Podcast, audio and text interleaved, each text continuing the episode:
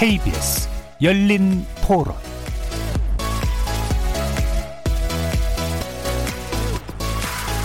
안녕하십니까. 케이비에스 열린 토론 정준희입니다. 실질적으로 세금을 많이 받은 사람이 혜택을 못 받고, 또 뭐 종부세 낸다고 안 주면은 뭐 어떻게, 그리고 그 기준이라는 게 딱 선을 그릴 수가 없으니까 지급 방법도 아, 현금이 제일 좋죠. 지역 경제 활성화를 위해서는 또 그 상품권도 뭐, 저는 이제 자영업자 사업자로 신고가 돼 있어서 건보료는 어쨌든 작년 소득으로 올해 기준을 해가지고 나온 거라 작년하고 올해가 많이 틀리니까 당장의 효과를 보려면 최근 소득이 가장 중요한 거잖아요. 그렇게 하는 게 맞다라고는 보는데, 행정 편의상으로 이미 나와 있는 자료를 활용하겠다라는 뜻이 좀 더 많은 것 같긴 해서 사실 다소 좀 불만이긴 해요. 실 재산을 따져가지고 두 사람 주고 해야 되는데, 나 근데 이거 주고선도 그 이상 세금으로 떼가는데 그게 더 겁나요. 재난지원금은 어디서든 사용하든 간에 동일한 건데 너무 지역적으로 제한을 해두다 보니 불편한 것 같아요. 세금 많이 낸 사람은 하나도 혜택을 못 받는다고 하면 조금 불공평하다고 생각할 수도 있어서, 어차피 줄 거면 전 국민한테 골고루 들어갔으면 좋겠어요. 그냥 빠른 시간 내에 이 돈이 소비되게 하는 게 목적이면 골고루 빨리 줘서 빨리 같이 소비하는 걸로.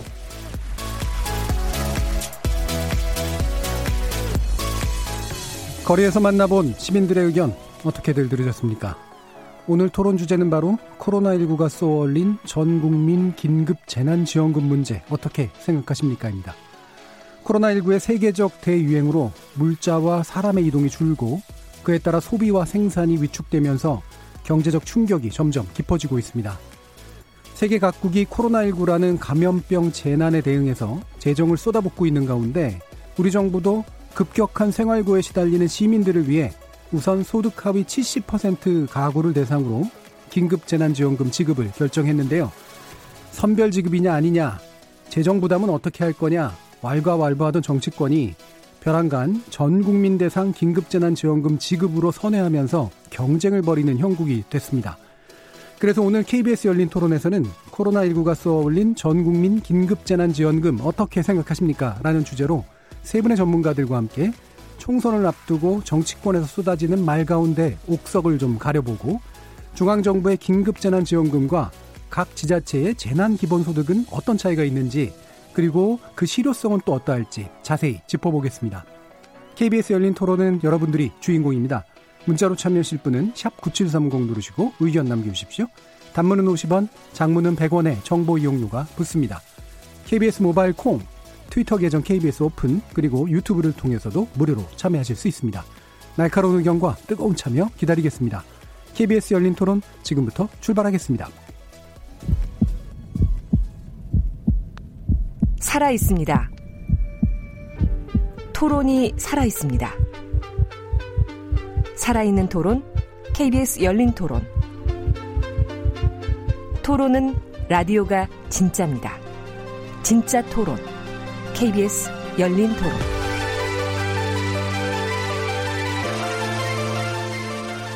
오늘 함께 하실 분들 소개하겠습니다. 단국대 경제학과 김태기 교수 나오셨습니다. 네, 안녕하세요. 그리고 경북대 경제통상학부 최한수 교수 나오셨습니다. 예, 안녕하세요. 자, 그리고 민간정책연구소 랩 이천오십의 윤형중 정책팀장 나오셨습니다. 네, 안녕하세요. 자, 이렇게 세 분과 함께 재난기본소득 그리고 긴급재난지원금 문제 살펴볼 텐데요. 어, 먼저 몇 가지 어, 헷갈리는 그런 개념들을 좀 간단히 정리를 해보고 구체적인 쟁점으로 이제 들어가는 게 좋을 것 같습니다. 일단은 정부가, 우리 정부가 어, 지원하기로 한 긴급재난지원금 이라고 하는 게 어떤 성격으로 어, 지금 추진되고 있는 것인지 일단 이해를 해야 될 것 같아서요. 김태기 교수님께 설명을 좀 부탁드릴게요. 예. 뭐 간단하게 말씀드리면요, 어, 우리나라 가구 중에서 소득이 낮은 순으로 해가 칠십 퍼센트까지. 예, 밑에서부터. 예, 그게 대략 한 천사백만의 음. 가구가 됩니다. 그게 대해 가지고 이제 지원을 하는 거고요. 그럼 사 인 기준으로 해가지고 어떤 일 인 가구도 있을 거 아닙니까? 예. 일 인 가구는 사십만 원부터 시작해서 육십만 원, 팔십만 원에서 백만 원까지 주는, 요렇게 되고요. 어, 근데 단지 이제 문제가 뭐 소득은 낮은데, 그럼 뭐 부동산이 많다든지 이런 고액 자산가들 있잖아요. 예. 이제 이런 분들 경우는 이제 컷오프를 하는데 그건 음. 사후적으로 이렇게 음. 정리하는 거로 했고, 그다음 지급 시기는 가급적 빨리 하는데 이제 오월 달로 이렇게 돼 있는데요. 하나 이제 변수는 아까 사회자께서 말씀하신 네. 대로 지금 이제 분위기가 다 이제 전 국민 대상으로 네. 백 퍼센트 가장 이런 쪽으로 가고 있지 않습니까? 근데 그 부분은 아직 뭐 이 정부가 발표하고 결정난 건 아니고요. 네. 근데 기본적으로 이제 여야가 이제 그런 쪽에 있는데, 문제는 이제 어저께 여당의 이제 원내대표가 뭐 뭐 후보가 당선이 되게 되면 백 퍼센트 준다든지 이런 네. 식으로 돼 있어가지고, 사실은 이 부분은 나중에 재원 문제 가지고 둘러싸서 여야가 좀 이견이 있거든요. 네. 어떻게 재원을 조달할 거냐. 음. 이런 문제가 예를 들어 부딪히게 되면 그거는 그때 가서 봐야 될 것 같고 네. 일단 지금 정부가 발표한 칠십 퍼센트 그거는 좀 확실하다 이렇게 음. 보입니다. 예. 네. 아까 그 배제되는 삼십 퍼센트는 사후적으로 결정한다라는 표현을 쓰셨는데 네. 그 사후적이라는 건 어떤 의미인가요? 그러니까 쉽게 말해가지고 어 소득은 받았는데 이 사람이 아. 굉장히 재산이 많은 사람이에요. 소득은 음. 작은데요. 그러니까 음. 특히 이제 이 소득 기준이라는 게 이제 우리가 의료보험 기준으로 연계가 되어 있거든요. 네. 그러다 보니까 사실은 이 자산 부분은 정확히 음. 파악이 안 됩니다. 네. 근데 사실 그 문제가 있잖아요. 그냥 뭐 굉장히 부자인데 음. 단지 월 들어오는 돈만 작은 거죠. 근데 그 문제 어떻게 할 거냐 문제인데, 거기에 대해 가지고는 컷오프 하자. 음. 그분들은 대상에서 빼자. 이게 지금 정부 아닙니다. 알겠습니다. 네. 그러면 이제 그, 그 전에 발표됐던 네. 이제 고용유지지원금이라든가 이런 식의 정책들이 있었잖아요. 네. 이거하고 물론 뭐 대부분 구별은 하실 것 같긴 합니다만 네. 아, 성격상의 그거요? 어떤 차이가 있다고. 쉽게 말해가지고 고용유지지원금 받는다 그래가지고 예. 이거 못 받는 게 아니고요. 음. 그러니까 쉽게 말해 고용유지지원금, 유지지원금도 받으시고. 별개 정책으로. 예, 예 그렇습니다. 음. 그다음에 음. 재난에 이제 이름을 들어가지고 지원금이니까 그럼 재난에 관련된 부분으로. 예. 이렇게 돼 있는 거죠. 네. 그래서 그건 혹시라도 이제 아, 나 이거 받는데 이거 못 받는 거 아닙니까? 그건 아닙니다. 네. 네. 가구 소득 기준으로 이제 칠십 퍼센트. 그렇습니다. 가구 소득이라는 게 중요합니다. 예. 네. 그리고 어, 지원금의 규모도 또한 이제 일 인 가구냐, 이 인 가구냐는 가구 구성원의 숫자. 그렇습니다. 이거로 이제 나눠준다. 네. 사십부터 시작해가지고 네. 사십, 육십, 팔십, 백으로 올라갑니다. 네. 네. 자, 이렇게 이제 긴급재난지원금이 이제 어쨌든 결정이 됐고 국무회를 이제 통과하고 나중에 이제 또 별개의 논의를 거쳐서 구체적인 것들이 결정될 것 같은데. 네. 어, 지금, 음, 이건 윤형중 팀장님께 여쭤봐야 될 것 같은데, 지난번에도 나오시면서 이제 재난 기본 소득과의 연결성 문제, 뭐 뒤에서 더 자세히 살펴보겠습니다만, 이게 이제 용어들이 막 계속 이제 난무하면서 좀 헷갈리는 측면들이 좀 있잖아요. 일단 좀 구별 좀 해주시죠.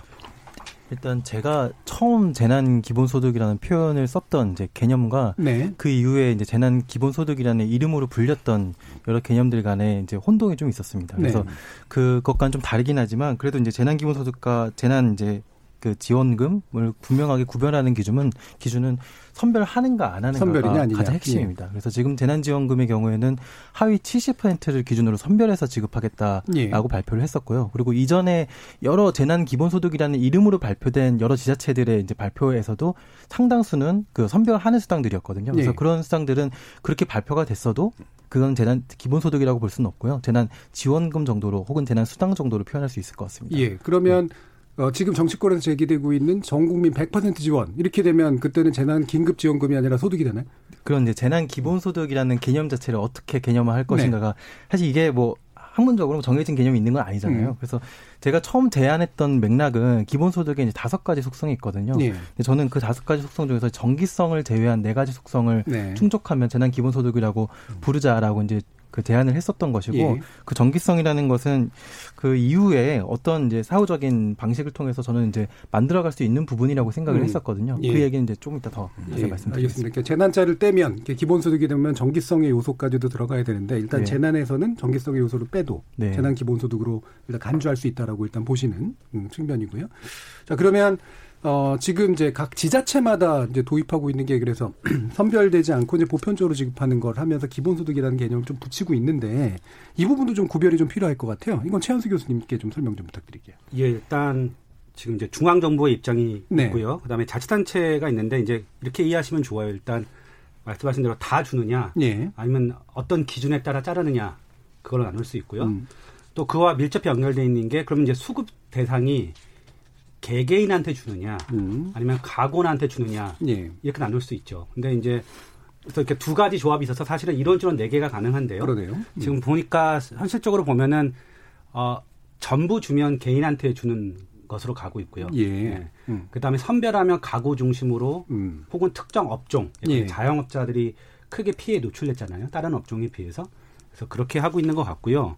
그래서 사실 용어도 좀 다 틀려요, 보니까. 그래서 음. 일단 정부의 공식 그 용어는 긴급 재난 지원금이고요. 예. 서울시는 재난 긴급 생활비고요. 예. 그러니까 여기 둘은 현멸합니다. 음. 그다음에 경기도는 다 주기 때문에 경기도형 기본소득이라고 음. 음. 표현을 썼고요. 그래서 오늘 나온 자료를 보니까 어쨌든 어떠한 명목이든 간에 이름이든 간에 이걸 이제 이런 걸 지급하겠다고, 특히 현금 내지는 현금에 가까운 뭐 상품권이든 예. 아니면 이제 카드로 지역화폐. 네, 지역화폐를 통해서 지급하겠다는 데가 광역 기준으로 열일곱 개, 예. 그다음에 기초는 마흔다섯 개라고 해요. 그러니까 이건 계획을 세운 거고요. 이제 실제로 지금까지 지급을 의결한 데가 서른 곳이 있는데 예. 거의 반반입니다. 그래서 선별이 열여섯 개로 조금 음. 더 많고요. 예, 보편은 열네 개 이렇게 된다고 합니다. 예. 그러면 이 부분은 지금 이제 중복 수령이 가능하냐 아니냐 이런 거 가지고 또 한참 또 헷갈려들 하잖아요. 근데 이거는 뭐 자치단체별로 조금씩 다른데요. 일단 예. 서울시 예를 들면 음. 어, 서울시는 기존의 음. 어떤 명목이든 간에 정부의 지원을 받고 있으면 예컨대 이제 기초생활 어, 수급자에서 이제 우리는 지금 이제 가장 빈곤층이 예. 받는 생계급여가 있는데 생계급여가 받는 사람은 사실은 이제 제일 저소득층이라 빼요. 예. 왜냐하면 정부로 돈을 받고 있기 때문에. 음.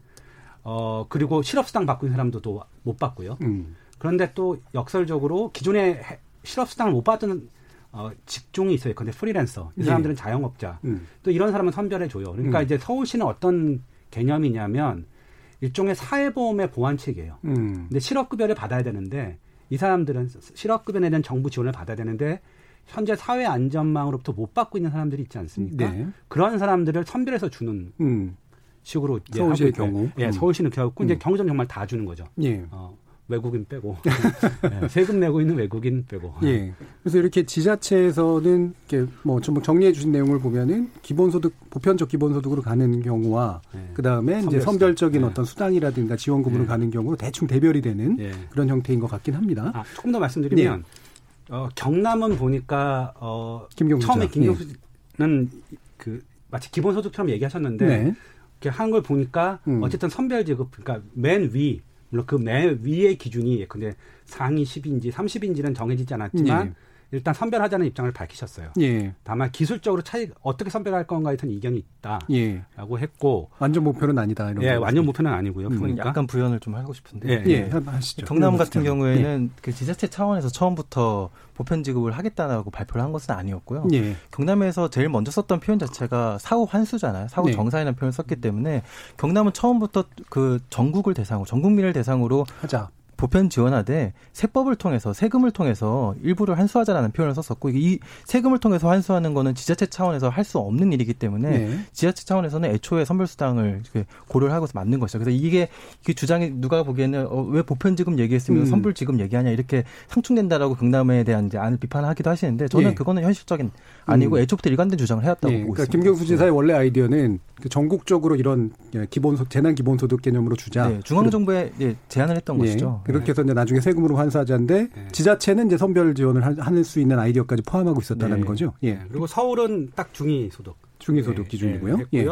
그다음에 경제를 정말 다 주는 거고 지금 예. 정부는 이제 가구 소득 기준으로 상위 삼십을 제외하는 거죠. 예. 예. 그렇게 조금씩 다 다릅니다. 선별 예. 기준이. 예. 자, 그러면 이렇게 어느 정도 개념과 이런 게 이제 좀 정리가 좀 됐을 텐데 물론 이제 실제로 또 이제 들어가면은 또 헷갈려하시는 것들은 굉장히 많겠습니다만 그건 나중에 좀 더 다뤄보도록 하고요.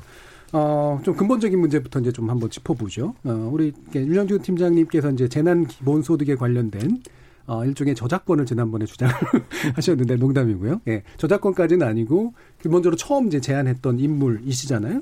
그랬을 때 어떤 관점에서 얘기를 해주셨는지 좀 간단히 소개를 해주시죠. 네, 사실 이 얘기를 하려면 약간 이제 맥락 설명이 좀 필요한데요. 예. 저는 그다지 저작권을 그다지 주장하고 싶지는 않아요. 이게 상당히 저는 이거 제안하면서 굉장히 복잡한 신경이 많이 있었거든요. 네. 근데 거기를 다 설명해드릴 수는 없고 일단 이제 제가 이 얘기를 하면서도 상당히 우려스러웠고 이거를 이제 가장 우선적인 그런 방안으로 고려하지는 말자라는 조심스러운 제안을 했었던 이유 자체가 있어요. 예. 왜냐하면은 제가 애초에 구상했던 안 자체가 음. 세법과 연계된 세법 개정과 연계된 세금과 연계된 기본소득 안을 처음부터 얘기를 한 것이었고 예, 그때 재난이라는 걸 원래 생각을 예, 안 하셨던 애초에 기본소득을 음. 제가 접근하는 방식 자체가 기본소득을 되게 다양한 방식으로 접근하는 분들이 많거든요. 예. 저는 저도 이제 완전한 기본소득주의자는 좀 아닌 것 같고 있고 기본소득을 음. 통해서 불평등을 좀 개선하고 네. 그리고 그, 그 복지와 세금 체계를 좀 더 효율화하려는 차원에서 기본소득을 접근하는 편인데, 근데 이제 제가 말씀드린 그 안이 되려면 국회에서 세법 개정이 이루어져야 되잖아요. 네. 근데 이 재난의 상황에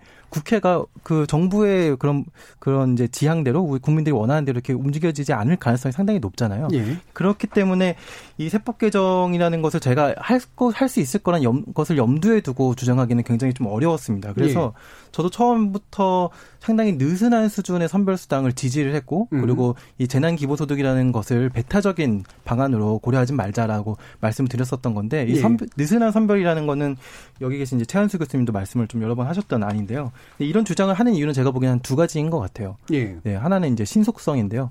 선별을 엄격하게 하려면 굉장히 시간이 많이 들거든요. 음. 그래서 느슨하게 하면서 상당히 빠르게 선별하자라는 차원이고요. 또 두 번째는 지금의 선별이 완벽하지가 않아요. 어떻게 선별을 해도 완벽하게 피해자를 특정해서 지원하기 예. 굉장히 어렵거든요. 특히 이 코로나의 상황의 피해자라는 건 기존의 어려운 사람들과 굉장히 다르기 때문에 그 어려운 사람을 특정하기 어렵기 때문에 이왕이면 포괄적으로 지원하는 체계로 나가자라고 예. 이제 말씀을 저도 드렸었는데 이 논의를 좀 지켜보면서 저도 조금 생각이 바뀌었고 음. 오히려 제가 원래 가졌던 생각이 조금 더 확신이 예. 들기 시작했어요. 여기에 대한 이제 말씀을 좀 짧게만 말씀을 드리면은 본격적으로 이제 논의의 구조가 본편 지급과 선별 환수에 대한 얘기로 이제 넘어가고 있잖아요. 네. 여기에 대한 사실 제가 기대치 못했던 부분인데 애초에 이제 말씀드린 기본소득의 여러 장점 중에 하나가 상당한 부분의 행정 부분에 있어서 비용과 노동을 상당히 줄일 수 있다는 예. 것이에요. 그래서 예. 지금 긴급재난지원금을 두고도 일선 이제 주민센터 공무원분들이 어떤 어려움을 겪을지에 대한 얘기들이 상당히 많이 나오고 있거든요. 근데 보편 지급하고 선별 환수하게 될 경우에는 그런 어려움을 겪지 않고도 훨씬 효율적으로 예. 선별 환수를 할 수 있거든요. 그래서 예. 저는 이런 점들을 조금 더 전문가분들이 같이 고려를 해서 어떻게 하면 효율적인 선별 환수 체계를 만들 수 있을 것인가, 부작용이 예. 없으면 그래서 이런 것들은 좀 지혜를 막 그 모아야 할 때가 아닌가 그런 생각을 좀 예. 하고 있습니다. 일단 이제 재난 자를 땐 기본소득에 관련된 논의는 좀 더 근본적이니까 그러면 이제 필요하면 나중에 좀 해보고, 어쨌든 지금 윤 팀장님 말씀 주신 건 원래 아이디어에 좀 가깝게 지금 진행되고 있는 상황이다라고 보시는 거네요. 네. 예. 그러면 일단은 보편적으로 지급하고 세부, 세금으로 이제 환수하자라고 하는 정도의 안으로 지금 나아가고 있는 것 같다라는 네. 말씀이신데요. 네. 네. 그러니까 저는 약간 이제 아까 저작권 우스갯소리로 네. 얘기하셨지만 약간 이름 짓기 실패했다고 봐요. 그러니까 이게 재난 기본소득이란 예, 말이에요. 예, 재난 예. 그러니까 기본소득이라는 이름이 들어간 순간부터 예. 이게 재난에 대한 그러니까 실제로 어, 어, 피해를 본 분에 대한 소득 보존의 관점으로 논의되는 게 아니라 예. 기본소득이냐 아니냐로 갔어요. 사실은. 음, 예. 그런데 굉장히 뭐 일, 그러니까 기본소득을 강하게 옹호하시는 분 입장에서는 이게 굉장히 바람직할 수 있지만. 우리가 지금은 사회복지도를 실험하는 단계가 아니거든요. 음. 그러니까 지금 이제 경제학자들이 이제 대충 합의가 되는 게 그러니까 지금 시기에 가장 필요한 정부의 역할이 뭐냐. 예. 첫 번째는 우리가 방역, 네, 보건에 대한 거의 아낌없는 투자. 이건 뭐 예외가 없, 그러니까 뭐 이견이 없어요. 특히 예. 우리도 지금 잘하고 있고 특히 미국은 더, 더 해야 되잖아요. 지금 음. 뭐 병상도 없고 뭐 여러 가지 뭐 마스크도 없고 그래서 투자를 더 해야 되는 게 첫 번째고요. 일단 이거를 전제로 하고 그 다음 투자하는 게 뭐냐면 어, 이 코로나 사태로 소득이 감소한 사람에 대한 최소한의 소득 보전이에요. 예. 그걸 기존에 했던 게 뭐냐면 사실은 실업급여거든요. 예. 근데 지금 실업급여가 이게 너무 충격이 많이 크니까 예를 들면 이제 미국 같은 경우 뭐 지금 락다운을 몇 주째 하고 있고 지금 뭐 실업급여 신청자가 지금 몇 천만 명대가 넘었어요. 예, 기존 시스템으로 못 견디는 예, 거죠. 예. 그리고 거기에 빠져있는 사람도 음. 있고. 그러니까 사회 안전망에 대한, 특히 실업급여에 대한 보완책으로서 얘기했다면, 그러니까 우리 사회는 그럼 어떻게 할 거냐. 예. 그렇게 얘기했으면 이렇게 어, 복잡하게 보편, 뭐 선별 이런 논쟁을 안 했을 텐데. 예. 이게 기본소득이라는 말을 집어넣는 순간부터 음. 전혀 논의가 바뀌는 거죠. 그러니까 제가 보기에 지금 제일 필요한 정부의 역할은 실제로 소득이 감소한 분에 대한 소득 보전이에요. 그게 자영업자든. 예. 아니면 뭐 저임금 노동자든 아니면 프리, 프리랜서든. 예. 근데 기본소득의 핵심은 보편성이거든요. 예. 그러다 보니까 어떤 일이 발생하냐면 이런 거죠. 그러니까 만약에 실업급여였으면 이런 거예요. 지금 저는 지금 급여가 하나도 안 밀렸어요. 경북대 교수기 때문에 다행스럽게도. 그러니까 저는 사실 제가 왜 기본소 만약에 이게 이제 실업급여의 보완책이었으면 이걸 내가 왜 안 받지라고 생각하지 않거든요. 왜냐면 전 자업이 있으니까. 예. 근데 이게 기본소득이라는 마치 보편적 복지로 다가서면. 이런 생각이 드는 거죠. 나는 세금도 많이 내고 그동안 예. 했는데 왜 나한테 해주는 게 없지? 이렇게 나오거든요. 그러니까 그러면 최한수 교수님은 이게 재난 상황에 일단 집중해야 된다라는 의견이신 그쵸. 거고. 그래서 예, 기본소득은 떼고. 네, 사회보험의 예. 일종의 보완, 특히 실업급여에 대한 음. 보완책인데 실업급여라는 것이 포괄 범위와 대상자가 한, 제한적이기 때문에 예.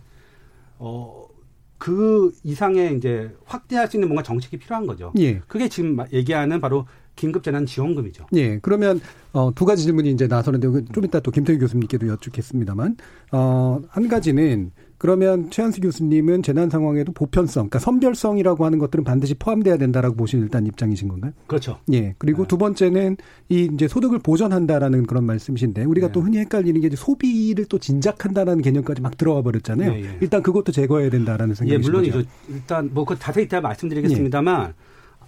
어, 물론 정치인들은 이제 하나의 정책을 얘기할 때 소비도 늘리면 좋고, 예. 그 다음에 소득 보전도 하면 좋다고 얘기할 수 있지만, 우리가 이제 정책 실행 단계에서 예. 정책 목표는 분명해야 돼요. 음. 왜냐하면 지금 우리가 사회적 거리두기 하고 있잖아요.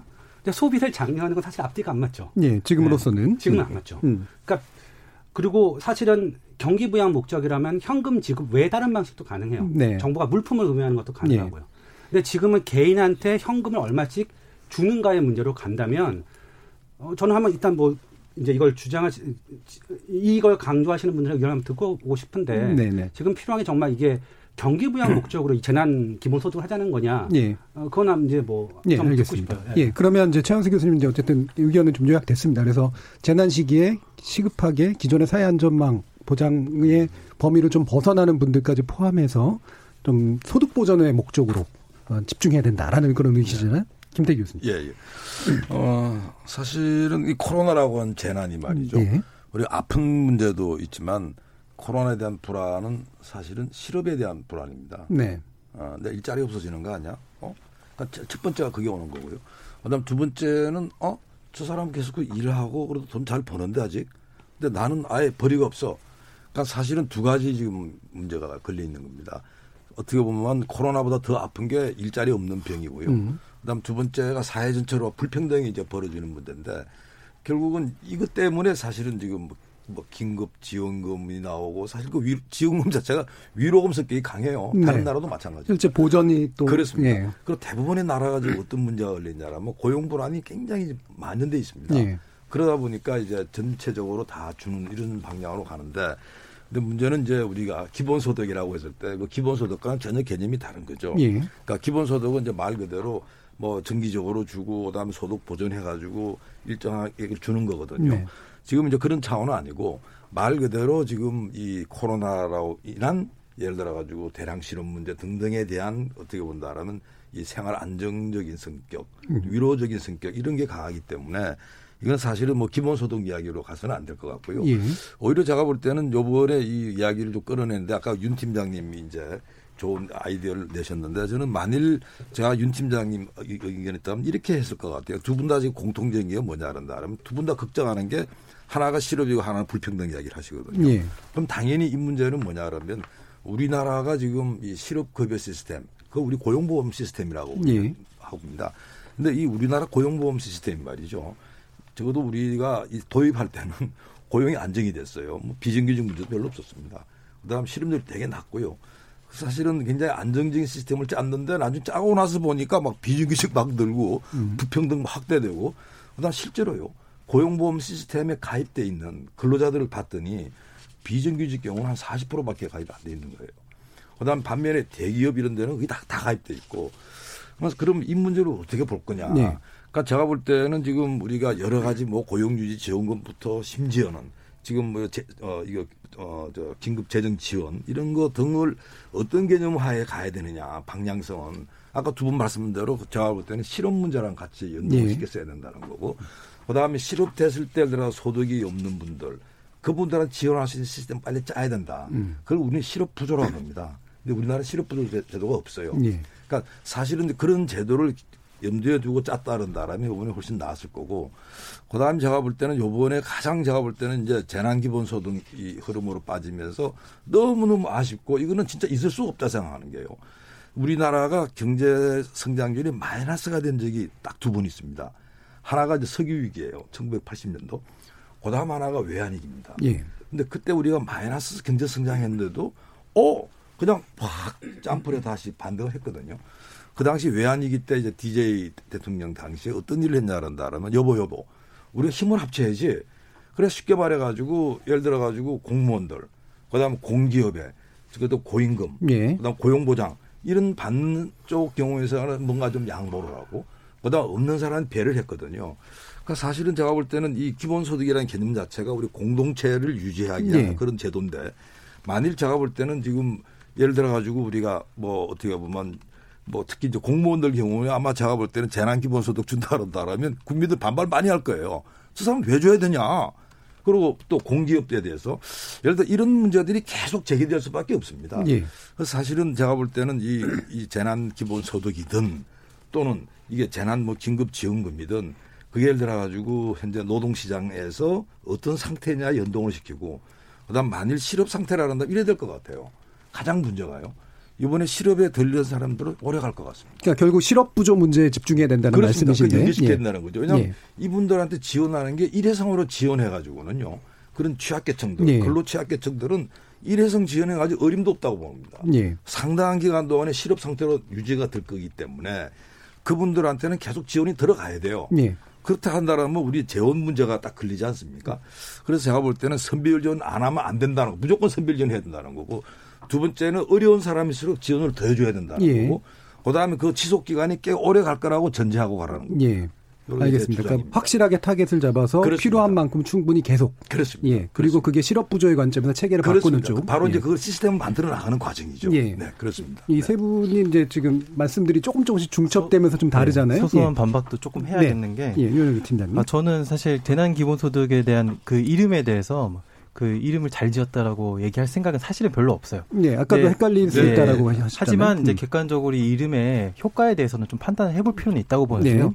저는 이제 이름 짓기의 실패라고 보는 지점은 고위공직자와 관료들에게 있어서는 약간 실패인 것 같아요. 네, 그분들은 기본소득의 네, 원래 개념을 명확하게 알고 있었고, 네. 그래서 재난 기본소득이라는 표현에 대해서 왜 재난에 기본소득을 붙이냐? 기본소득은 정기적이고 영구적이어야 되는 것인데 네. 이런 말씀들을 하시면서 이건 기본소득이 아니다.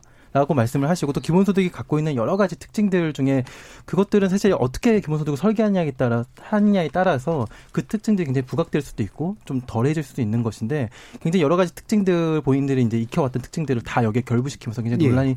논의가 복잡해졌다고 봐요.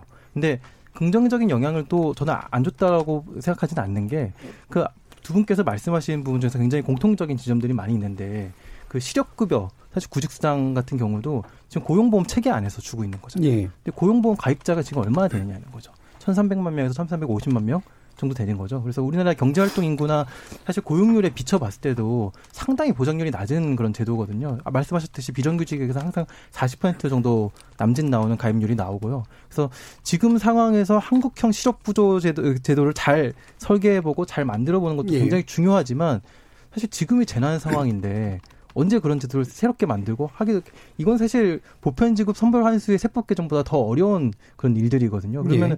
그러면 과연 지금 상황에서 사람들이 왜 이 아이디어에 상당 부분 이렇게 멀 널리 퍼지고 그리고 공감하게 되었는가를 본다면은 어 생각보다 내가 모든 것들을 증명하지 않아도 나에게도 그 이런 현금이 정부가 주는 현금이 주어질 수 있겠다라는 그런 생각을 하게 되면서 예. 그런 좀 더 포괄적인 그런 대책으로서 이제 자신들의 피부에 와닿는 그런 정책이 되었다라고 보거든요. 예. 예. 알겠습니다. 그러면 좀 더 쟁점으로 들어가도록 할게요. 지금 어 일단 두 분, 세 분 사이에서 약간 중첩되는 부분, 달라지는 부분들이 좀씩 있어서 방법론적으로 보편 지급한 다음에 환수하는 방식을 택할 것이냐의 부분에 대해서는 또 어느 정도 동의하시는 부분도 있지만 또 나머지 두 분은 또 선별성을 또 상당히 강조하시잖아요. 그럼 지금 아까 이제 윤 팀장님 같은 경우에는 특히나 재난 시기에 신급, 긴급하게 지원할 때 행정병이 지나치게 되는 방식은 피하는 게 옳다라고 하는 그런 입장에 대해서 최한수 교수님 어떻게 보세요?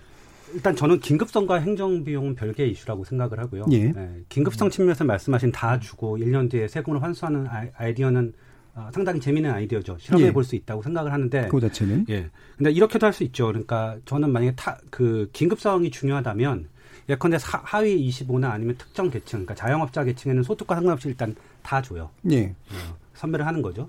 그러고 난 다음에 결국 못 받은 사람이 이제 한계에 있는 사람들은 나중에 어떤 서류를 통해서 자기가 보완해서도 받을 수 있어요. 예. 그러니까 긴급성의 정도가 어, 충격에 가장 크게 노출된 사람과 한계 상황, 그러니까 아주 이렇게 약간의 차이 있는 사람들 다 긴급성을 같이 할 필요는 없죠. 네. 지금처럼 하면 모두가 다 주지만 예산이 많이 들고요. 그 다음에 만약에 이제 저는 하나의 안인데, 그러니까 일단 누가 봐도 명확하게 어렵다고 생각하는 뭐 하위 이십오 아니면 자영업자라는 네. 특정 지표를 통해 선별해서 일단 먼저 주고, 네. 그런데 어, 나는 여기에 작년에 안 들어갔지만 올해 들어가라고 자기가 어떤 방식으로든 보여 그게 보완이 되면 주는 방식은. 긴급성에서는 약간 문제가 있을 수 있지만 예. 어, 쉽게 말하면 비용을 훨씬 더 줄일 수 있고 그다음에 수급액을 훨씬 더 늘릴 수 있죠. 행정비용 측면은? 행정비용 측면은 저는 음, 뭐 그렇게 크지 그렇게. 않다고 봐요. 예. 그러니까 뭐 아주 단적으로 예를 들어볼게요. 지금 이십만 원씩 다 주면 우리가 십조가 들어요. 예. 그다음에 중위소득자 오십 퍼센트를 갈아내면 같은 금액으로 사십만 원씩 줄 수 있죠. 예. 그러면 만약에 우리가 오십 퍼센트 그 저기 그거를 선별해내는 비용이 예. 예컨대 일조가 될까요? 정도 안, 안 들죠. 네, 그러니까 사실 규모 측면은 아니에요. 네. 그러니까 행정 비용이라는 게 이제 시간 문제도 있고 그다음에 재정 문제도 있는 건데 재정 문제는 아니고 예. 이제 중요한 건 긴급성인 긴급성이죠. 예, 예. 근데 사실 되게, 되게 재밌는 사실은 지금 사실은 자치단체가 나름의 기준을 가지고 선별을 하고 있어요. 예. 예컨대 서울시는 아까 기존의 사회 안전망 얘기를 하셨는데 사회 안전망에 들어간 사람 중에 일부는 안, 오히려 안 주고요. 거기에 빠진 사람은 선별해서 주고 있거든요. 예. 근데 특별히 이거에 대해서 이렇게 많은 반론이 나오지 않아요. 근데 이게 재난기본소득이라는 중앙정부 차원에서는 굉장히 이견이 이제 목소리가 높고 이거에 대해서 예. 사실은 저는 뭐 뒤에서 얘기했지만 약간 이거는 전 다른 맥락이에요. 그러니까 복지제도를 바라보는 음. 어, 어, 기본 가치관. 예, 뭐 내지는 이제 그동안 소외됐던 사람들이 예, 예. 권리를 주장하는 거니까 음. 따라서 저는 선별 그 비용이나 선별 가능성은 얼마든지 가능하다고 보거든요. 예. 예. 그 행정비용 측면에 대해서는 다른 반론이 있으신 건가요? 지금 아니, 말씀하신 거예요? 제가 말씀드린 거에도. 행정비용이라는 거는 예. 물론 이제 신속성도 있지만 말씀드린 상황이라면은 음. 그 행정비용이라는 거는 그, 그 사람들에게 더 주는 돈보다는 적게 든다는 거잖아요. 그 행정비용이 적게 그렇죠. 드니까. 음. 그렇기 때문에 당연히 그 행정비용 감소할 만한 가치가 있다라는 그리고 것이고. 또 하나는 예. 또 하나의 더 중요한 가치는 선별함으로써 피해를 받을 가능성이 높은 사람들이 보편보다 그 지급액이 올라간다는 더 올라갈 수 있다. 그게 네. 더 중요한 거죠. 네. 저는 이제 그것과 비교하지 말고 선별환수 방안과 좀 비교하자는 얘기예요. 사실 선별환수 방안과 비교해 봤을 때 행정비용이라는 것도 아니, 다시 따져봐야 될 거고. 기본소득이라는 거를 네이밍을 네. 하셨고 네. 그거에 대해서 지금 그러니까 사후적으로 어떻게 환수하는가는 굉장히 기술적인 문제예요. 그러니까 기본, 아까 이제 최한수 네. 교수님도 네. 이제 윤 팀장이 제안하셨던 거는 괜찮은 아이디어인 것 같다. 네. 한번 생각해 볼 수 있다라고 네. 하셨잖아요. 하지만 사실 또 막상 들어가 보면 예. 굉장히 많은 테크니컬한 문제가 복잡할 수 있다. 예. 예를 뭐 그 문제는 예. 분명히 발생하는데 예. 그리고 행정 비용이라는 거는 그 지금 행정 비용이라고 굉장히 이제 이 표현 자체가 여러 가지 의미들 다 그렇죠. 포괄하고 예. 있는데요. 방금 말씀하신 신속성 측면에서 이제 신속한 부분도 분명히 있지만. 일선 공무원들이 이 일을 해야 되는 노동의, 측, 노동의 네. 양의 측면도 있단 말이죠. 네. 거기까지 다 고려하고 마, 말씀하신 방금 전에는 자영업자들에 대한 말씀을 좀 하셨었는데 어, 조금 전에 말씀하신 게 이십오 퍼센트를 나중에 그 환수한다는 아니, 아니, 아니, 그 뜻이 아니라 예컨대 우리가 신속성이라는 게 중요하다면 이번 코로나 바이러스로 해서 충격, 그러니까 이 노출에 크게 노출되었을 소득으로도 자를 수 있고 지역으로도 자를 수 있고. 그러니까 일단 잘라서 네. 지원을 거기 먼저 하고. 네. 원래 자기가 거기에 들어간다고 생각하는 사람인데 만약에 포함이 안 됐다면 나중에 지원을 하는 식으로 할 수 있다. 한계, 그러니까 그 한계에 있는 사람들은 네. 좀 지, 그러니까 지급이 늦어지겠지만, 예. 예, 그건 받을 수 있다는 거죠. 음. 그리고 저는 이해할 수 없는 게. 어, 지금은 비상 상황이고 모든 공무원들이 사실은 이 코로나 문제를 해결하기 위해서 정말로 온 힘을 기울이고 있고 우리 국민들에게 감사하고 사실은 사람들이 공무원에 대한 생각이 바뀌었어요. 그러니까 그전에 작은 정부 얘기하던 사람들이 어떤 네. 얘기가 올라오냐면 야 진짜 우리나라 공무원들 유능하고 지금은 정말 이렇게 큰 그러니까 이렇게 위기 상황에는 이런 게 필요하구나 하거든요. 예. 어, 지금은 사실은 공무원이 정말 선별에 더 시간 많이 그러니까 더 많이 줄 수 있다면.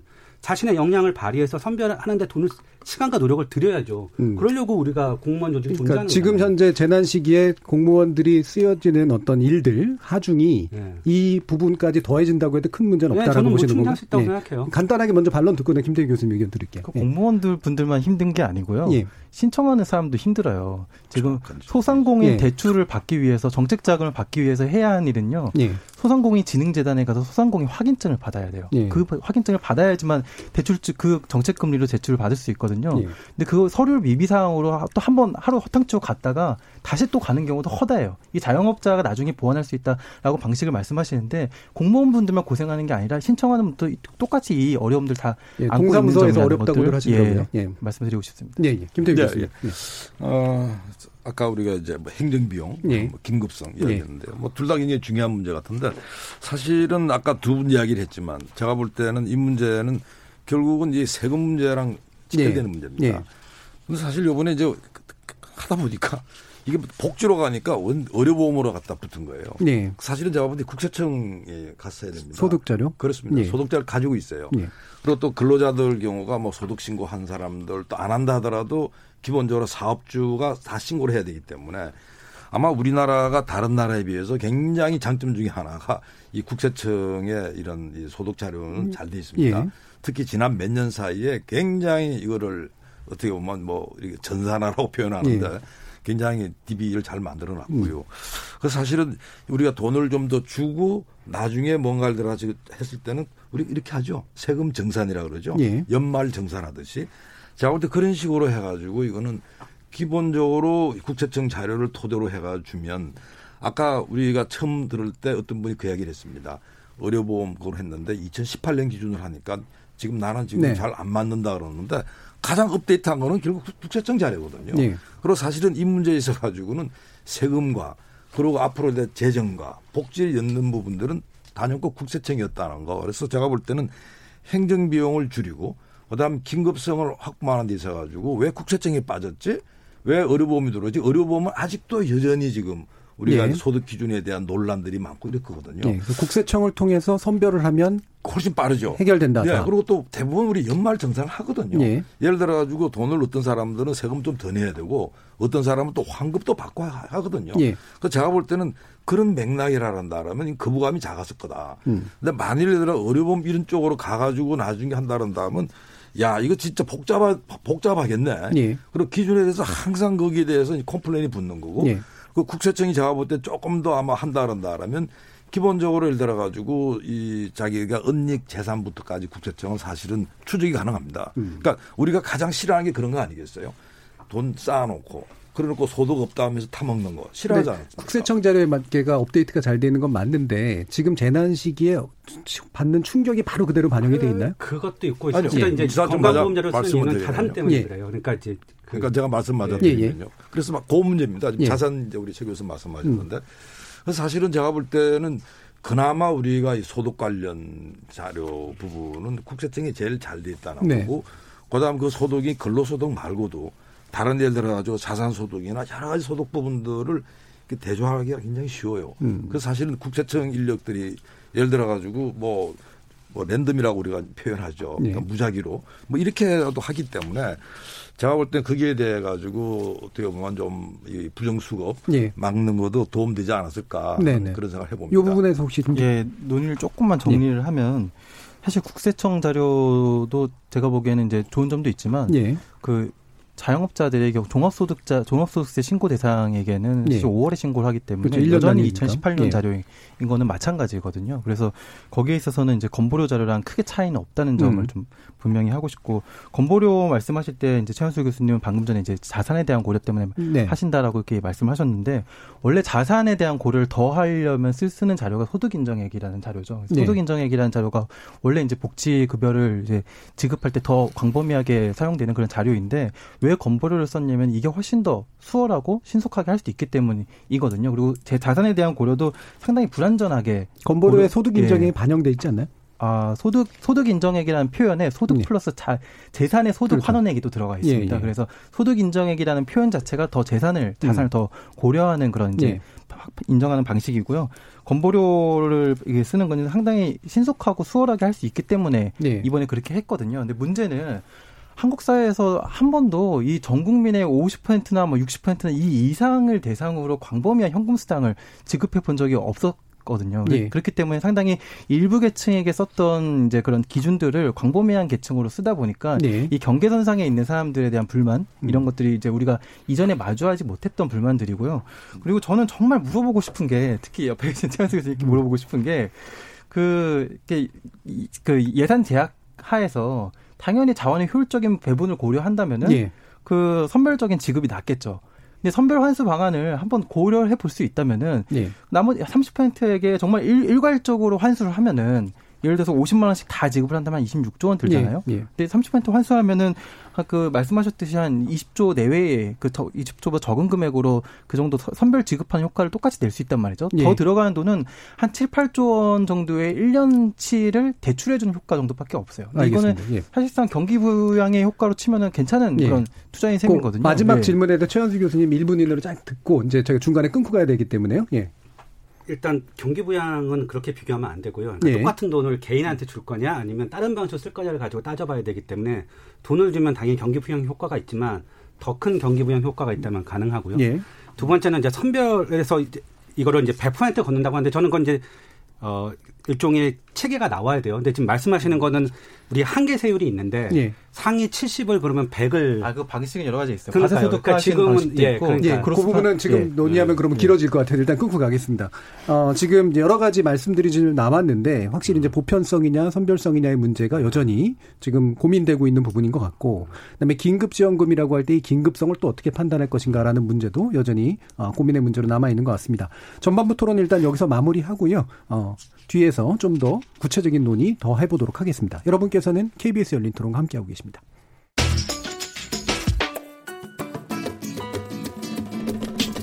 묻는다, 듣는다, 통한다. 케이비에스 열린 토론. 듣고 계신 청취자 여러분 감사드립니다. 들으면서 답답한 부분은 없으신가요? 궁금한 점은요? 그렇다면 함께 토론에 참여하시죠. 유료 문자 샵 구칠삼공을 이용하시면 됩니다. 단문은 오십 원, 장문은 백 원의 정보 이용료가 있습니다. 스마트폰 어플리케이션 케이비에스 모바일 콩을 통해서도 무료로 참여하실 수 있습니다. 케이비에스 열린 토론은 언제나 열려 있습니다. 듣고 계신 케이비에스 열린 토론은 매일 밤 한 시에 재방송됩니다. 자, 그럼 청취자들이 보내주신 문자 들어보고 가죠. 정의진 문자 캐스터. 네, 코로나십구가 쏘아올린 전국민 긴급 재난지원금 어떻게 생각하십니까? 라는 주제로 청취자 여러분이 보내주신 문자 소개해드리겠습니다. 먼저 콩 아이디 오칠구오님. 저는 이십 년 동안 보험 영업을 하는 사람인데요. 코로나십구로 인해 대면 영업을 전혀 못하고 있는데 정부 지원책을 보면 소상공인만을 위한 지원책들 뿐입니다. 저 같은 특수근로자는 어떻게 살라는 건지 답답하네요. 콩 아이디 팔사육구님. 부산에서 개인 택시 일을 하는 청취자입니다. 모친 포함 사 인 가족이고 전용 면적 십팔 평에서 어렵게 살고 있는 가운데 매달 지역 의료보험 이십만 사천 원씩 납부하고 있습니다. 정부 관계자들께 묻고 싶네요. 직장 의료보험과 지역 의료보험 형평성 맞지도 않는데 의료보험을 기준으로 소득을 평가한다니 이게 옳다고 보시나요? 정말 기가 막힐 노릇입니다. 제발 지역과 직장 가입자 간 형평성도 고려해 주시기 바랍니다. 해주셨고요. 콩 아이디 송유성님. 지역 건강보험료 가입자에게 불합리하게 산정된 건강보험료를 기준으로 긴급 재난지원금을 지원한다는 것은 불합리하다고 생각됩니다. 일단 전 국민에게 지급하고 소득에 산입하여 세금으로 환수한다면 문제는 해결되고 편가르기 같은 문제도 해소되리라고 봅니다. 콩 아이디 오삼이칠님. 논의는 이제 그만하고 지금 즉시 현금으로 지원해야 합니다. 오월이면 너무 늦어요. 가진 분들은 이 고통 절대 알 수 없을 겁니다. 콩 아이디 삼팔칠오님. 저는 코로나십구로 인해서 급격히 힘든 상황으로 내몰린 분들에게 혜택이 많이 돌아갔으면 하는 마음이에요. 전 국민 모두에게 주면 정말 좋겠지만 우리나라는 국채가 많다는 것을 알고 있기에 넓고 멀리 봐야 한다고 생각합니다. 빚이 많은 나라에서 허덕이며 살고 싶지 않습니다. 다른 사람보다 조금 더 넉넉해서 재난지원금을 못 받는 분들은 넓은 마음으로 기부했다고 생각해 주시면 어떨까요? 마음 뿌듯한 일이 되실 거라고 생각합니다. 라고 보내주셨네요. 네, 케이비에스 열린 토론. 이 시간은 영상으로도 생중계되고 있습니다. 유튜브에 들어가셔서 케이비에스 일라디오 또는 케이비에스 열린 토론을 검색하시면 지금 바로 토론하는 모습 영상으로 보실 수 있습니다. 지금 방송을 듣고 계신 청취자 모두가 시민논객입니다. 계속해서 청취자 여러분들의 날카로운 시선과 의견 보내주세요. 지금까지 문자캐스터 정의진이었습니다.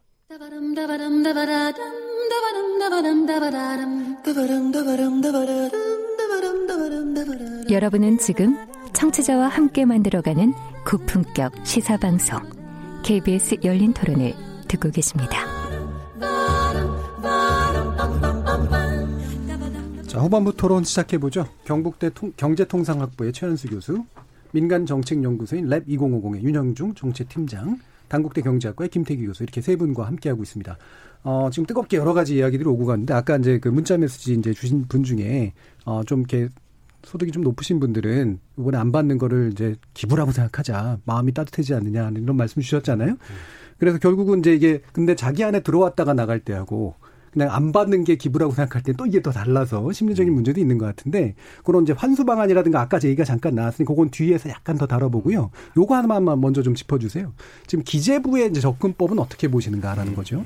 이게 기재부는 아무래도 예산을 좀 되게 타이트하게 활용하는 그 쪽에 기본적인 어떤 뭐 장점도 있는 반면에 한계도 있는 그런 측면들이 있기 때문에 아무래도 계속 기재부가 정부 정책을 좀 적극적으로 나가게 하는 데는 좀 장애가 되고 있는 것도 있고, 또 재정 운영의 어떤 효율성 측면이라든가 어떤 건전성 측면에서는 또 기재부의 고민이 이해되는 측면도 있는데 어떻게 보시는지 되겠습니다. 어, 우선 기재부 경우가 득주권이 많이 시달렸을 것 같아요. 네. 다 줘라. 네. 많이 줘라 그랬는데 기재부가 많이 붙은 거 아닌가 생각이 음. 들고요. 그런데 제가 볼 때 기재부 고민은 이렇게 요약이 됩니다. 우선은 이 코로나로 인한 경기 침체 음. 상당히 오래 간다. 예. 그리고 또 취약계층들 경우는 어떻게 보면 막 실업이 계속 지속이 되고 어떻게 보면 실탄을 우리가 가지고 있어야 된다. 이런 생각을 가지고 있는 것 같아요. 예. 그러니까 지금 막 썼다가 지금 사실은 일 차 추격밖에 안 됩니다. 지금은. 사실은 뭐 예를 들어가지고 뭐 항공운수 예. 딱 서 있고 그다음에 뭐 관광 뭐 그다음에 뭐 호텔 이런 부분이 서 있는 거지. 아직은 제가 볼 때는 다른 전 산업으로 확산이 안 됐거든요. 근데 세계 경제가 내가 완전히 마이너스 성장으로 끊기 하면 우리도 마이너스 성장을 가는 거고 따라서 이런 경우에 제조업이 그렇죠. 조금 더 지나게 되면 어? 금융까지 흔들릴 수 있기 때문에 아마 기재부 입장에서는 아마 그런 시나리오까지 생각했을 거라고 봅니다. 예, 예. 그다음 두 번째는 예를 들어 가지고 이제 최저임금 막 인상해 가지고 고용이 막 흔들렸을 네. 때 어, 일자리 안정자금 했어요. 근데 사실은 기재부 입장에서는 돈을 썼는데 별 효과가 없어. 네. 그러니까 어떻게 본다라면 이른바 소득주도 성장률에 또는 예를 들어 이런 류의 재정 가지고 경기 부양을 한다든지 네. 하는 이런 부분의 효과가 굉장히 작다고 하는 걸 기재부는 알고 있는 겁니다. 네. 그게 조금 써서 작은 게 아니라 아니죠. 예, 사실은 않고요. 기재부 예. 입장에서 그리고 사실 제가 볼 때는요 일자리 예산 자체가 일 년에 한 이십 퍼센트 계속 늘었거든요. 예. 전체 예산이 한 구 점 오 퍼센트 정도 늘었고 음. 일자리는 두 배 늘었거든요. 예. 근데 그럼에도 불구하고 뭐 별로 일자리가 음. 효율성의 문제를 얘기하시는 거예요. 그래서 제가 예. 볼 때는 어떻게 보면 기재부 입장에서는 좀 소극적이고 제가 볼 때 이 문제는 청와대도 생각을 같이 하는 것 같아요. 네. 그러니까 청와대 예를 들어가지고 뭐 정책실장이나 경제수석 입장에서도 이걸 우리가 단번에 그냥 이 여당에서 요구하는 대로 가기에는 여러 가지로 뭐 예를 들어가지고 지금 금년도가 다르고 내년도가 다르고 내후년도가 다르고 만일 경기 침체가 예. 골이 아주 오래 깊이 오래 가면 어떡할 거냐에 대한 문제를 아마 제가 청와대도 고민한 거 아닌가. 예. 그래서 제가 볼 때는 이번에 칠십 퍼센트로 예. 한 부분들은 다 그렇게 보입니다. 예. 김태기 교수님, 그러니까 두 가지 부분을 지적해 주셨는데 네. 하나는 장기전을 대비해야 된다라고 그렇습니다. 하는 거고 네. 어, 또 한 가지는 효율성, 그러니까 재정 투입만큼의 효율성이 있느냐 문제를 고민했다. 네. 그 결과라고 보시는데 윤 팀장님은 어떻게 보시죠? 저는 그러니까 김 교수님하고는 좀 시각이 좀 많이 다른데요. 네. 일단 지금 그 이 차 추경이 나오고 그리고 이제 칠십 퍼센트로 이제 선별하긴 하지만 이런 이제 그 상당히 넓은 범위의 현금 수당이 나오게 된 이런 예. 배경을 살펴보면은 저는 우리 사회의 재난 기본소득 논쟁이 크게 영향을 줬다고 보지는 않아요. 예. 결정적으로 지금의 정부가 이 정도 수준으로 나온 거는 해외의 반응을 보고 나서부터 예. 해외 정부들의 예, 해외 정부들의 반응을 보고 나서부터 분명히 이런 대응들이 나오기 시작한 것이었고 저는 이게 정부 재정 당국의 문제만이 아니라 금통위도 똑같은 예. 문제를 반복했다고 보이거든요. 우리가 먼저 금통위 열었었는데도 금리 동결했지만 음. 그 미국에서는 먼저 금리를 전폭적으로 내리기 시작했고 또 두 번째 내리는 시기에 우리는 처음으로 이제 금리를 내리기 이런 식으로 굉장히 예. 뒤늦은 반응들이 나오기 시작했는데 근데 그게 꼭 우리 재정과 통화 당국의 문제라기보다는 한국 내에서의 코로나에 대한 인식과 전 세계적으로 바라보는 코로나의 인식이 조금 달랐던 것 같아요. 네. 우리는 이제 어느 정도 통제가 좀 돼가는 상황이 또 있었고 음, 음. 해외에는 그제서야 퍼지는 상황이 있었기 때문에 그렇죠. 거기에 대한 위기인식 자체가 좀 달랐던 것 같고 하지만 그 해외의 반응으로 인해서 우리의 이런 새로운 변화들이 시작됐거든요. 네. 저는 크게 두 가지 금기가 재정 그 관료들에게 좀 있지 않았었나라는 음. 생각이 드는 게 하나는 이제 재정 건전성은 어떤 순간에도 지켜야 한다. 네. 예. 그리고 두 번째는 되도록이면 현금성 수당은 나쁘다. 음. 다른 식의 뭐 경기 부양이라면 더 효율성 높은 방식들을 써야 된다라는 예. 것이었는데 저는 사실 재정, 여러, 지, 지난번에도 여러 번 얘기를 했지만 재정 건전성이라는 거는 사실 위기 시에 써야 되고 또 장기전을 대비한다고 하더라도 그 단기적으로 잘 대응해서 성장률을 상당히 방어하게 되면은 그게 장기적으로도 효과가 있거든요. 예. 그래서 그런 것도 고려를 해야 되고 일단 이게 그러면 효율성 문제는 지금은 경기 부양 문제하고 직접적인 관련성을 일단 제외해놓고 생각해야 되니까 네. 그거로는 안 해도 된다라고 보시는 건가요? 재정 투입의 효율성에 관련된 아, 재정 고민은. 투입의 효율성은 음. 이제 조금 있다. 이제 방금 예. 말씀드린 현금성 수당 자체가 재정 투입의 효율성이 낮다라는 음. 지적들이 있어요. 근데 그게 이제 그 경제학적으로는 이제 정부의 가계에다가 직접 현금을 이제 이전 지출하는 것이 네. 재정 승수가 낮다. 이 음. 재정 승수라는 거는 소비에 얼마만큼 연쇄 효과가 나면서 이제 경제적 부가가치가 어떻게 예. 늘어나는가를 따지는 것인데 이게 여러 가지 정부 지출의 항목들을 보면은 가계에 직접 돈을 주는 경우가 대개는 대, 가장 낮게 나와요. 예. 그것보다는 정부가 직접 쓰거나 기업에 이전 지출을 하거나 이럴 때가 훨씬 높게 나오거든요. 네. 근데 저는 이 논리를 접할 때마다 궁금한 게 있는데 지금의 코로나 위기 상황에서는 경기 경제적으로 가장 효율적인 그런 대책만을 고려할 수는 없어요. 왜냐하면은 네. 가장 효율성 높은 건 사실 에스오씨 지출 같은 것이거든요. 네. 근데 에스오씨 지출을 지금 이 상황에 한다고 해도 에스오씨 지출로 지금 피해자들에게 딱 선별해서 지원을 할 수 있냐는 거죠. 코로나로 피해를 입은 분들과 에스오씨 지출을 해서 그 혜택을 보실 분들이 분명히 다른데 정부가 효율적인 그런 정부 재정 지출만을 고려할 수가 없는 상황이고 예. 그렇다면은 좀 여러 가지 믹스를 해야죠. 이게 재정 소수 높은 것도 쓰지만 예. 재정 소수 좀 낮더라도 재난 대응이 효과적이라면 그것도 같이 믹스를 해서 써야 된다라는 예. 생각을 좀 결국 윤 팀장님은 이제 결국은 재정 정책이나 이런 식의 것들을 고려하면서 현실 결국은 재난 문제에 집중해야 된다라는 거잖아요. 두 가지를 다 예. 고려되는데 재난 대응을 고려한다면은 그, 그 재정 승수가 좀 낮은 대책들도 써야 된다는 입장. 네네. 그 재정 승수 관련해서는 최한수 교수님이 뭐 아티클도 아, 쓰셨던 것 같은데. 아, 뭐 그냥 예. 간단히 저도 이거에서 예. 얘기를 예. 일단 얹으면요. 일단은 저도 그러니까 기재부도 사실은 이제 어, 표현에 약간의 혼선이 있는데요. 그러니까 지금 시기에 재정 건전성이라는 표현을 굳이 쓸 필요는 없을 것 같아요. 네. 전 세계 어느 나라의 중앙정부도 지금 그런 얘기를 하지 않고요. 말씀하신 대로 저도 동의하는 게 지금은 돈을 써야 될 때예요. 네. 하지만 재정 건전성에 집착하지 않는다는 것이 효율성을 고려하지 않는다는 건 아니고요. 그건 다르다. 저는 윤 팀장하고 좀 생각이 다른 게 윤 팀장님하고 음. 어, 아까 말했던 지금 개인한테 주는 거랑 에스오씨를 비교할 수도 있지만 모두에게 십만 원을 주는 거랑 삼별에서 예컨대 사십만 원을 주는 걸 비교할 수 있죠. 네, 후자가 더 높다. 예, 음. 저는 당연히 그게 높다고 보고요. 음. 그다음에 약간 이제 기재부를 저도 약간 변호를 한다면 음. 일단 아까 말씀하신 대로 지금 기재부가 왜 어, 이렇게, 이렇게 전격적으로 못 나가냐. 예. 가장 큰 이유는 아까 말씀하신 대로 지금 우리나라와 우리나라를 제외한 다른, 다른 나라들의 코로나 대응 방식이 다르죠. 음. 전 세계적으로 이 정도 경제 활동인 나라는 우리나라밖에 없어요. 지금 예. 미국은 실업급여 지난주에 천육백만 명이 신청했거든요. 음. 그리고 락다운하고 있는데 우리는 아니잖아요. 예. 따라서 피해가 보편적이지 않죠. 음. 그리고 어, 또 하나 고민해야 되는 게 지금 우리가 초기 단계예요. 예. 예. 그러니까 저도 만약에 우리가 미국처럼 락다운을 하고 그다음에 전혀 못 막는다면 저도 어, 윤 팀장님 쪽에 손을 들겠어요. 초기 단계라는 표현은 어떤 의미인가요? 그러니까 초기 단계라는 게 뭐냐면은 우리가 겨, 그러니까 방역은 성공을 했지만 예. 그 경제 효과가 예. 예컨대 경제 불황이 어떻게 될지 음. 우리나라만 잘한다고 경제 불황이 해결되는 게 아니잖아요. 음. 그러니까 전 세계적으로 이 문제를 언제 해결할지에 대한 경기 불황, 경제 불황이 어느 정도 지속되고 얼마나 깊이 떨어질지에서 우리 아무도 예측을 음. 못하고 있어요. 경제 충격의 본격적인 그렇죠. 단계는 아니다. 그런 의미에서 예. 초기 단계라는 거죠. 예. 그리고 또 하나는 제가 보기에 제가 어, 이 재난 기본소득에 되게 비판적인 이유 중에 하나가 뭐냐면 사실 정부는 굉장히 많은 일을 지금 하고 있어요. 뭐냐면 네. 아까 말했듯이 어, 재난 기본소득 외에 사, 특히 실업보험을 강화하는 것도 있고요. 그다음에 고용을 전제로 사실은 기업한 자영업자도 돈도 주고 있고요. 네. 그다음에 그 외에 자영업자에 대한 금융 지원도 하고 있거든요. 이 모든 것이 코로나 대책의 팩, 일종의 패키지 대책이에요. 네. 근데 마치 지금 재난 기본소득에 너무 포커스를 맞추다 보니까 이 정책의 성패를 결정짓는 것이 이걸 보편을 줄 것이냐 예. 아니면 선별해서 주는 거냐로 모아지고 그러니까 너무 좁혀지고 있거든요. 긴급재난지원금은 전체에서 예, 상당히 일부, 일부다. 예, 일부지요. 음. 왜냐하면 아주 단적으로 저희가 재난지원금을 선별을 한다 할지라도 일 인당 뭐 예컨대 예. 두 달치, 세 달치의 생활비 전부를 보장할 수는 없잖아요. 예. 사실 그건 뭘 해주는 거냐면 이제 돈을 빌려주는 거죠. 그래서 지금은 어려운 부도를 막고 고용을 유지해가고 좀 경기가 된다면 그때는 소득을 통해서 갚는 거거든요. 네. 그러니까 이런 패키지가 굉장히 많아요. 그리고 실제 정부는 하고 있고요.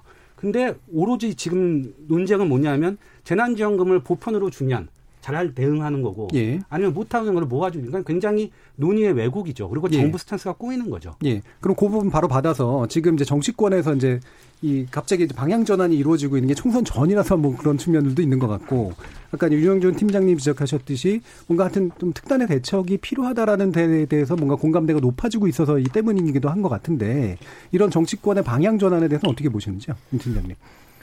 어, 저는 사실 지금 선거를 앞두고 있잖아요. 예. 하루 앞, 앞두고 있기 때문에 그 지금 얘기하는 것들이 과연 어떤 진정성을 갖고 얘기하시는지는 잘 음. 모르겠어요. 예.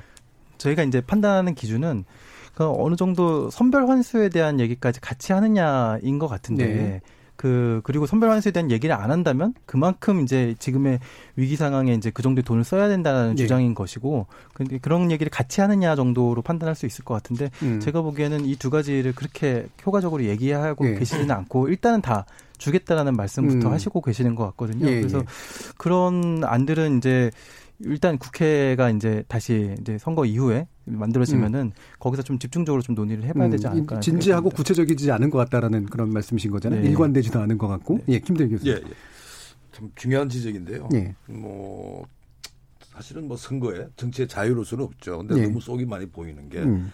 예를 들어 가지고 지금 대한항공 같은 경우는 말이죠. 비행기 한 열 대 중에서 아홉 대는 그냥 공항에 음. 서 있습니다. 한 십 퍼센트 정도만 가동이 되거든요. 예.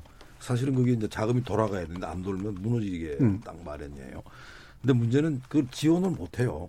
사실 지원해야 되거든요. 뭐 거기서 제가 볼 때는 무너지기 시작하면 사실은 그 협력업체 굉장히 많습니다. 네. 뭐 비행기에 여러 가지. 그럼 사실은 대량 실업에 어떤 전조가 되는 거거든요. 근데 이걸 지금 결론을 못 내리고 있습니다.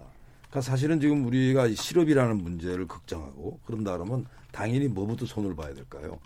기업이 그래도 멀쩡한 기업이 자금 모자라서 무너지는 거는 막아야 되는 거 아닙니까? 네. 근데 문제는 기업에 대한 지원, 특히 대기업에 대한 지원은 그냥 아예 그냥 모른 채 하고 지금 정치권은 이제 이야기를 안 하고. 고용유지 지원 같은 건 되게 일부니까요. 그렇습니다. 네. 사실 그 부분은 뭐 정말 저 정도고요. 네. 근본적인 문제가 이제 회사가 이제 부도하고 특히 문제들이 이제 해외 금융 은행들이나 막 네. 연결돼 있기 때문에 뭐 국내가 예를 들어 다 한다 한다 그러면 어떻게 해보겠지만. 해외에 있는 이런 뭐 투자기관들이나 뭐 은행들은 뭐 칼이죠. 예. 그래서 사실은 어떻게 보면 지금 정치권이 정말 진정으로 이 우리가 코로나라고 하는 재난, 예. 그리고 실업 재난, 그다음 경제 재난을 의식에 따른다라면 당연히 옛날 기업에 대해 개인에 대해 가지고 우리가 재난에 대한 어떤 뭐 지원금을 주듯이 이 기업에 대해서도 그런 재난 지원금을 예. 줘가지고 정말 살릴 기업은 살려야 된다. 음. 근데 이게 제가 볼 때는 지금 선거 때문에 막혀 있는 것 같아요. 음. 그러니까 선거 빨리 끝나가지고 예. 진짜로 어떻게 본다라면 일자리가 안 무너지게 하는 이런 일이 필요하다 보고 그저 나오는 거는 지금 뭐 소상공인 뭐 이렇게 자영업 나오거든요. 예. 물론 그 되게 중요합니다. 중요한데 문제는 우리가 뚝이라고 하는 게요. 한번 무너져 놓으면 나중에 도저히 막을 수가 없습니다. 예. 어느 구멍에 뚫릴지 모르기 때문에 그래서 일단 이 선거 끝난 이후에는 빨리 착수해야 될 부분들이. 예. 기업이 적어도 멀쩡한 기업이 망해서는 안 된다. 대통령도 말씀하셨잖아요. 그러니까 거기에 대해서 어떻게 보면 특단의 대책을 내놔야지 사실은 우리가 이 고비를 넘어가지 않을까 이런 생각이 예, 듭니다. 그러니까 단기적인 안구 아니고 진지하지 않아서도 문제지만 큰 규모의 그림을 그리지 못한 안이어서 또 문제라고 보시는 거예요. 정권에서 네, 그걸 못 내는 것 같아요. 네, 네. 하나만 덧붙이면은 네. 사실 지금의 상황에서 단기적 유동성의 문제 때문에 쓰러지는 기업이 있어서는 안 되겠죠. 네. 근데 물론 정부가 아무 일도 안 하고 있지는 않고 예를 들어 두산건설 같은 기업에 굉장히 긴급한 자금 지원을 하고 있는 경우처럼 예. 굉장히 이제 기업에 대한 지원을 안 하고 있는 건 아닌데 물론 이제 더 단기적 유동성의 문제라면 더 해야겠죠. 예. 저는 하나 조건을 좀 달고 싶은 게 있는데 있는 게 있는데 이제 우리가 이천팔 년도 양, 그 글로벌 금융위기 때도 여러 이제 교훈들이 있, 있었잖아요. 당시 양적 완화를 해서 상당히 많은 부실채권을 인수를 해가지고 결국 예. 살려준 게 거대 음유, 은행들과 기업들이었단 말이죠. 근데 음. 사실 그 이제 살 그 이제 생기를 불어 넣어준 효과가 과연 어디에까지 미쳤느냐라는 예. 걸 우리가 면밀하게 파악해볼 필요. 가 있는데 음. 그거를 이제 각 경제 주체들에게 고스란히 음. 어느 정도 영향을 이제 주게 하려면은 정부가 약간 조건을 달아야 될 것 같아요. 이제 네. 자금 지원을 하더라도 고용을 어느 정도 유지하라든지 음. 이제 기업 고통에 대한 분담은 어느 정도 분담을 해야 네. 되는 것이기 때문에 그냥 막연히 살리는 것만이 네. 아니라 조건을 예. 어느 정도 좀 달아야 되지 않을까. 이견은 없어요. 예. 뭐 조건 없이 해주라는 그런 뜻은 아니고 예. 단지 지금 이제 문제는 우리가 대기업을 지원하면 마치 무슨 특혜 주는 거로 예. 이렇게 딱 뭐 인식이 돼 있다. 예, 부정적인 인식이 있죠. 예, 그런 게 예. 있는데 그걸 극복해내지 못하면 예. 사실은 어렵다는 이런 뜻입니다. 예, 최현수 교수님. 일단은 그 뭐 좀 하면 제가 보기에 이제 두산보다도 더 필요한 건 이제 항공이나 영어, 여행 업계에 대한 지원 같은 건 뭐 당연히 이제 해야 되고요. 근데 예. 이제 제가 보기에 그러니까 이제 이런 생각이 들어요. 왜 사람들이 이렇게 이제 기본 재난 기본 소득에 대해서 이렇게 열광하고 우리가 이렇게 모여서 토론하고 이제 수많은 정책 중에 예. 제가 하나의 두 가지 통계를 하나 보여드릴게요. 하나는 우리나라의 사회복지 그 급여 혜택을 어, 예산을 가지고 쭉 나눠 보면요, 모두가 혜택을 받는 게 한 사십 퍼센트쯤 돼요. 그러니까 의료보험 같은 거. 예. 그다음에 나머지 그게 그 노령에 대한 지원이 굉장히 많아요. 그러니까 전체 받는 게 한 육십 대고요. 예. 노령에 대한 지원이 한 삼십오쯤 돼요. 음. 우리 같이 일하고 있는 사람들, 이런 사람에 대한 지원은 오 퍼센트밖에 안 돼요. 그러니까 네. 선별 지원으로서. 그렇죠. 받아본 적이 없는 거죠. 그러니까. 네. 네. 원래, 원래 그렇죠. 네. 그 다음에 더군다나 아까 말씀드린 현물과 현물, 현금과 현물 지원 비중이요. 우리가 사 대 육이에요. 그러니까 네. 현금 지원이 한 사고, 여긴 연금까지 포함됩니다. 네. 그러니까 무슨 말이냐면, 일하고 있는 중위계층이 현금을 아까 받아본 적이 우리가 그렇죠. 없어요. 네. 네. 그러니까 사실은 정치권이 왜 움직이냐면, 음. 이게 표심이거든요. 네. 네. 그러니까 그게 그렇죠. 사실 이게 이 기본소득 논의가 폭발성을 갖게 된 이유 중에 하나는 바로 그거죠. 네. 선거 시기에 어, 그동안 복지에서 소외돼 왔다. 특히 현금 수당에서 아동 수당을 제외하고 네. 그 사람들의 표심을 움직인 거예요. 그러니까 갑자기 스탠스를 바꾼 거죠. 그러니까 야당도 바꾸고 네. 여당도 바꾸고. 음. 근데 선거 끝나고 나면 어떻게 사실 또 모르는 거죠. 저도 그렇죠. 잘 모른다고 음. 봐요. 음. 네. 근데 어쨌든 이렇게 입장이 바뀐 데는 선거라는 시기가 있고, 근데 이건 나쁜 건 아니죠. 네. 왜냐하면 선거라는 시기에 정치권이 유권자 의견을 듣는 거는 그렇죠. 그게 선거의 음. 고유 기능이니까요. 예. 다만 이렇게 목소리가 커진 거는 음. 아까 말했듯이 어, 이중 일부 부분, 그러니까 피해를 보신 분들이 아까 말했듯이 나는 정말 현금 지원이 필요하다. 이런 부분들은 기존 칠십으로도 한 받을 가능성이 높아요. 예. 근데 오히려 그 못 받는 삼십 중에 그분들은 사실은 어떻게 보면 소득 감소도 없지만 예. 어, 나한테 이런 현금상이 주어진 게 한 번도 없는데 나도 납세자로서 이런 걸 음. 요구할 수 있는 권리가 있지 않냐? 당연히 있죠. 예. 하지만 재난 기본 소득 형태로는 아닌 거죠. 예. 예. 알겠습니다. 그러니까 뭔가 이렇게 불공정하다라는 그런 심리가 계속해서 이제 자극되는 건 분명히 이제 최한수 교수님 지적처럼 있는 것 같거든요. 예, 예. 그렇죠? 그리고 그 이유는 우리가 제대로 된 어떤 사회 안전망 안에서 현금성 지원을 노동하는 사람들이 예. 별로 받아보지 못한 경험. 예. 근데 이번에 안 받으면 또 못 받을 것 같은. 예. 예컨대 애도 없는 예. 고소득자. 그렇죠. 예. 예. 자, 그럼 이 부분에 대해서, 그러니까 지금 이제 정치권의 권한이라든가 이런 게 아까 이제 윤 팀장님이 말씀하셨던 그래도 기본소득에 관련된 뭔가 어떤 감각 이런 것들을 일깨운 부분이 있지 않느냐라는 지적을 해주셨는데 지금 최한수 교수님 같은 경우는 그게 정말 그렇지 않은 것 같다라는 그런 얘기시잖아요. 어떻게 보세요? 저는 그래도 이 상당히 많은 음. 그런 효과가 좀 저는 있었다고 보는 게 예. 제가 이제 생각하는 기본소득의 성패는 음. 중산층의 심리예요. 중산층. 예. 사실 중산층, 그 대부분 중산층들의 심리가 방금 말씀하셨듯이 우린 납세자로서 상당한 역할들을 하고 있는데 그렇죠. 예. 한 번도 이런 복지 혜택을 받아본 적은 없다라는 음. 것이잖아요. 근데 이제 기본소득이라는 이제 제도 자체가 물론 설계하기 따, 따라서 굉장히 많, 다양한 변주가 나올 수 있는데 네. 제가 주장하는 기본소득이라는 거는 중산층까지 상당히 순수혜자가 되고 음. 순수혜자라는 거는 더 내는 세금보다는 이제 더 받는 기본소득이 더 많아지는 예. 그런 이제 순수혜자가 되고 그리고 상당히 이제 그 단순하고 누진적으로 만든 그런 세제를 통해서 좀 고소득자의 한정되게 좀 순부담자가 되는 형태를 예. 이제 말씀드리는 것이거든요. 이게 무슨 의미냐면은 사실 우리가 지금의 세금 제도와 복지 체계를 만약에 지금부터 땅 하고서 만들기 시작하자. 지금의 사회제도에 딱 적합한 체제로 만들기 시작하자라고 예. 한다면은 저는 지금의 세금 제도와 지금의 복지 체제가 유지될 거라고 보이지가 않아요. 그래서 음. 이 재분배 체계를 지금 우리 사회에 맞게 딱 만들려면은 사실 우리 사회가 지금 어떤지를 잘 진단을 해야 되는데 네. 그걸 저는 그 지금 상황을 진단하자면 지금보다는 조금 더 세금을 더 내고 조금 더 포괄적으로 이제 안전망을 깔아주는 네. 형태의 이제 그런 조세 수급 체계가 돼야 된다라고 생각을 하고 있거든요. 예. 근데 거기에 대해서 사람들이 조금 더 인식을 하려면은 어 내가 이런 사회복지 지출을 느는 거에 나도 찬성할 수 있는가? 예. 찬성할 수 있으려면 자기도 한번은 경험을 해봐야 돼요. 이거에서의 효용에 대해서 음. 한번 경험을 해봐야 되거든요. 그래서 이런 것들을 한 번씩 고려해보고 또 선별 환수라는 방안들도 있구나. 우리가 항상 복지 급여만 생각할 게 아니라 세금도 고려해볼 필요가 있구나라는 네, 예. 것을 한번 인식하게 된 계기가 아니었을까라고 네, 생각을 해요. 김태기 교수님. 참 우리가 이번에 음, 코로나를 겪으면서 아, 우리나라 대단해. 라고 하는 게 저는 사실은 방역과 예. 그다음에 의료 인프라라고 생각합니다. 근데 사실은 그 의료 인프라 중에 있어가지고 가장 중요했던 게 이제 의료보험 부분이 예. 제대로 작동하고 있다는 거거든요. 다른 나라는 아마 제가 깜짝 놀랐을 겁니다. 네. 근데 사실 이게 의료보험이 우리가 도입되고 하는 계기가 됐던 게 언제냐면 바로 세계위기입니다. 예. 일 차 세계위기예요. 칠십 년대예요. 예. 네. 근데 사실 지금 이번에 이 문제가 닥치는 건 대량 실업이죠. 예. 지난번에 외환위기 때도 이런 논의가 있었어요.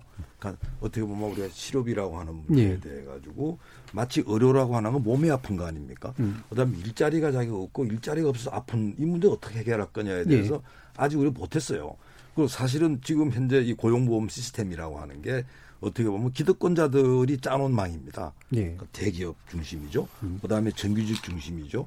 그러니까 어떻게 보면 이게 중소기업 특히 영세 그리고 비정규직 이런 쪽은 사실 소외되어 있거든요. 그럼 교수님이 지적하시는 그 실업부조 체계 강화가 기본소득 개념과는 일치하진 않은데 같이, 같이, 같이, 같이 간다고 보시는. 그러니까 사실은 예. 이제 용어를 이제 기본소득이라는 음. 용어가 사실은 뭐 굉장히 어떻게 본다라면 사람 설득력이 있는 건데. 네. 그러나 우리가 끊임없이 생각하는 거는 뭐냐라면 예를 들어 실업으로 내가 소득을 잃었을 때 소득 잃은 거에 대해 가지고 내가 최소 생활할 수 있도록 뒷받침해 줘야 되는 거 아니야? 예. 그러니까 이런 부분들이 바로 이제 우리가 아까 말씀을 드린 그 실업 부조란다든지 예. 이런 시스템이거든요. 예. 그리고 실업 부조 시스템이라고 하는 말 그대로 세금을 투입해 가지고 도와주는 겁니다.